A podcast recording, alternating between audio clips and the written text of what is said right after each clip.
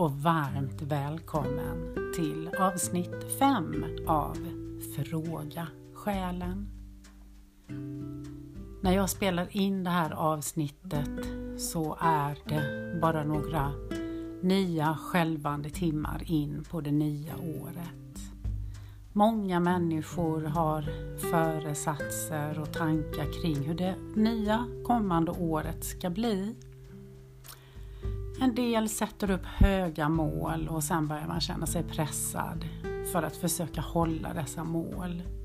Och en del är kvar kanske i tankar kring det förra året och vad det innebar. Vad jag skulle vilja få dig att tänka till på i det här avsnittet är om det kanske är dags för dig att kliva in i dina egna skor. Och vad menar jag med det? Jo, det är ju så här att vi människor har en tendens att förminska oss själva. Och att se vår egen storhet kan vara något av det svåraste som finns om man har blivit van vid att fokusera på och tro sig själv vara värd mindre än man är och tro sig själv vara mindre än man är. I det här avsnittet så är det lite högläsning jag bjuder på ur min bok Medial och helt normal som handlar om just det här. Och i det här avsnittet så nämner jag ordet bön. Och när jag pratar om bön så menar jag inte bön som verktyg för religionsutövande, även om det också givetvis kan vara en ingång. När jag pratar om bön så menar jag att vi kontaktar den delen av oss själva som är evig, kärleksfull, som har tillgång till alla dessa själsliga insikter som vårt mänskliga jag inte har eftersom vi där står i kontakt med våra rädslor. Så när vi ber på det sätt som jag uttrycker det i den här kommande texten så handlar det helt enkelt om att kontakta vår egen storhet. Den här fantastiska gudomliga energin som finns både inuti oss och utanför oss. Jag önskar dig god lyssning. Här kommer uppläsningen.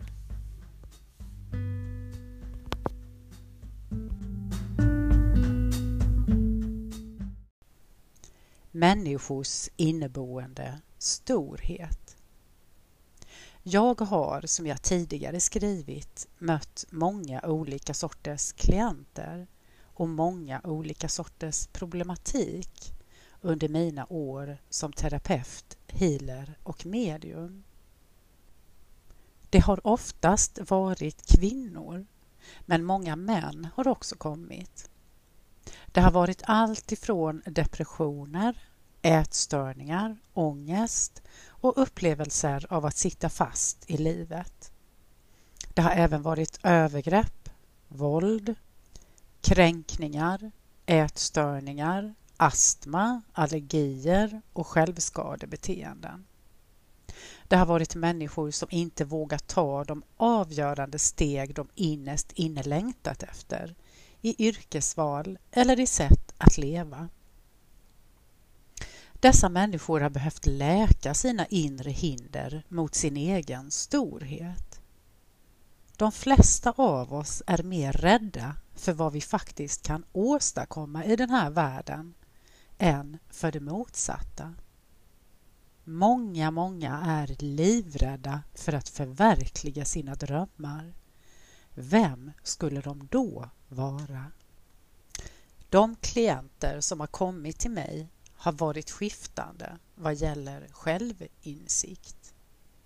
En del har haft svårt att ta in att de inte endast är ett offer för yttre omständigheter. Numera dras enbart klienter till mig som själva är redo att utföra det inre själsliga arbete vi alla måste göra för att kunna komma loss och bli de fantastiskt skapande varelser vi alla är. Varifrån i samhället kommer då dessa klienter? De som kommit till mig är sprungna ur alla samhällsklasser. Allt ifrån låginkomsttagare till höginkomsttagare. Människor som står på ekonomiska ruinens brant och människor som haft gott om pengar men otroligt låg självkänsla. Det händer ibland att människor tar kontakt med mig och talar om att de inte har råd att gå på en behandling. Jag behandlar dessa människor med väldigt stor kärlek. Dels för att jag direkt ser att de inte inser att det är de själva som måste ta beslutet att på allvar läka. Dels att jag ser att de fortfarande i någon mån anser sig vara offer. Om offerrollen överskuggar längtan efter läkning kommer man faktiskt aldrig att ha råd. Detta kan låta oerhört provocerande, det är jag fullständigt medveten om. Jag kan bara jämföra med mig själv. I perioder då jag behövt som mest läkning har jag i princip haft noll eller inga ekonomiska medel att bekosta mina sessioner med. Jag har levt på socialbidrag, haft låg sjukpenning eller oerhört låg inkomst. Jag har ständigt kämpat för att få ihop till hyran. Ännu mer till mat på bordet, kläder till mitt barn. Jag själv har kommit längst ner på prioriteringslistan vad gäller kläder under många år, etc. Trots det har jag gång på gång lyckats gå hos en healer. Hur kommer det sig? Svaret stavas tillit. Jag har när jag inte haft någon ekonomisk buffert att luta mig emot eller något ekonomiskt stöd från partner, släktingar, samhälle eller liknande gång på gång på gång fått luta mig mot tilliten. Tilliten har i själva verket varit min ledstjärna. Jag har bortprioriterat bio, nöjen, kläder och godis till förmån för besök hos min healer. Och det har alltid på något mirakulöst sätt löst sig. Ibland har jag fått göra avbetalningsplaner hos min healer som har sett min enorma investering i mitt läkningsarbete och hur viktigt det är för mig. Och jag har alltid på något magiskt vis lyckats få komma till min healer personligen eller via telefon när jag som bäst behövt det. När jag sett att det här, det måste jag läka. Jag vet att det kan låta oerhört utmanande när man absolut inte ser några pengar på kontot. Icke desto mindre hävdar jag att det går alltid att få in pengar till det du verkligen behöver. Hur? Svaret är genom bönen och genom tillit. För de finns alltid där, våra osynliga hjälpare. Och det är här den personliga mediala kanalen kommer in. Den vi alla har, den vi alla föds med, den vi alla lämnar detta jordeliv med. Vår kommunikation med det jag kallar det högsta gudomliga. Dess vägar kan tyckas outgrundliga så länge vi anser denna kraft vara något som finns utanför oss själva. När vi däremot börjar inse vår egen inre storhet, att vi faktiskt är en del av detta högsta gudomliga, det är då kanalen till fullo kan börja användas. Vi är så hårt tränade i att förminska oss själva så fulla av mänskliga rädslor att vi till fullo glömt vilka vi egentligen är. Vi tänker oss att det vi kallar universum, Gud, Allah, Buddha, Jesus eller kraften är något som nyckfullt ligger utanför oss själva.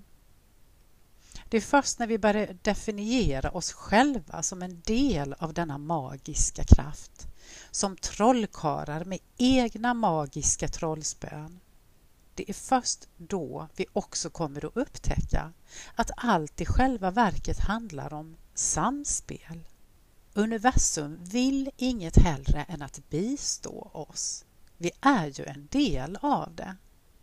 Det är som om du skulle älska alla delar av din kropp men fullständigt negligera din fot när den är redo att ta ett steg framåt. Hur skulle det då gå? Svaret är att det skulle inte gå alls. Du skulle inte kunna ta ett enda steg om du förvägrade din ena fot att vara med. Du skulle stå stilla eller möjligtvis halta fram. Likadant är det med universum och med våra liv. När vi till fullo inser vår egen kraft och därmed ta ansvar för den så flyter allt på. Det är lätt att ta sig fram och hindren tycks bortblåsta. Insikten vi behöver är att vi är medskapare till våra egna liv. Vi är inga offer. Vi skapar och kan när som helst ändra riktning och skapa nytt, när helst vi vill. Ofta lever vi som om vi har tagit ut en riktning med kompassen och sedan är tvingade till att fortsätta hålla denna enda riktning livet igenom. Inget kan vara mera felaktigt. Vi ber om hjälp och med bönens hjälp får vi kontakt med vårt osynliga inre. Med bönens kraft får vi hjälp i det yttre, men det hade aldrig gått om vi inte inom oss hade gett vårt godkännande till en sådan kraft. Hur fungerar det då om man varken tror på Gud, universum, sig själv eller livet? Svaret är att det fungerar då också.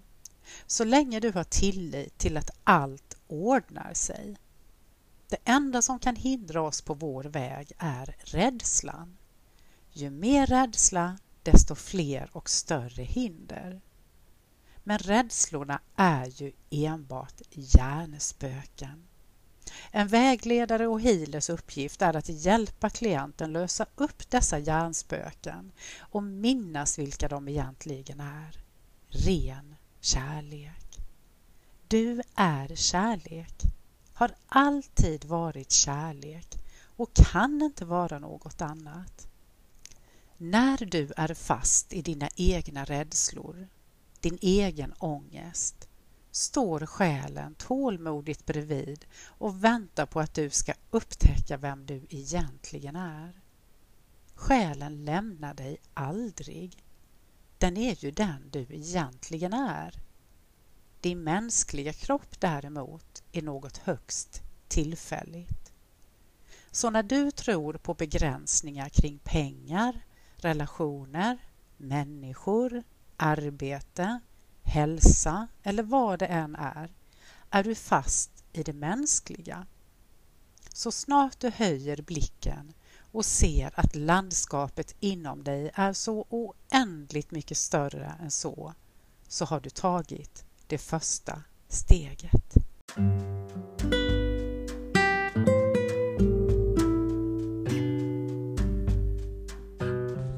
Tyckte du om det här stycket? Kanske blir du nyfiken på att läsa mer? Boken heter som sagt Medial och helt normal och du kan beställa den direkt av mig om du vill och få den personligt signerad.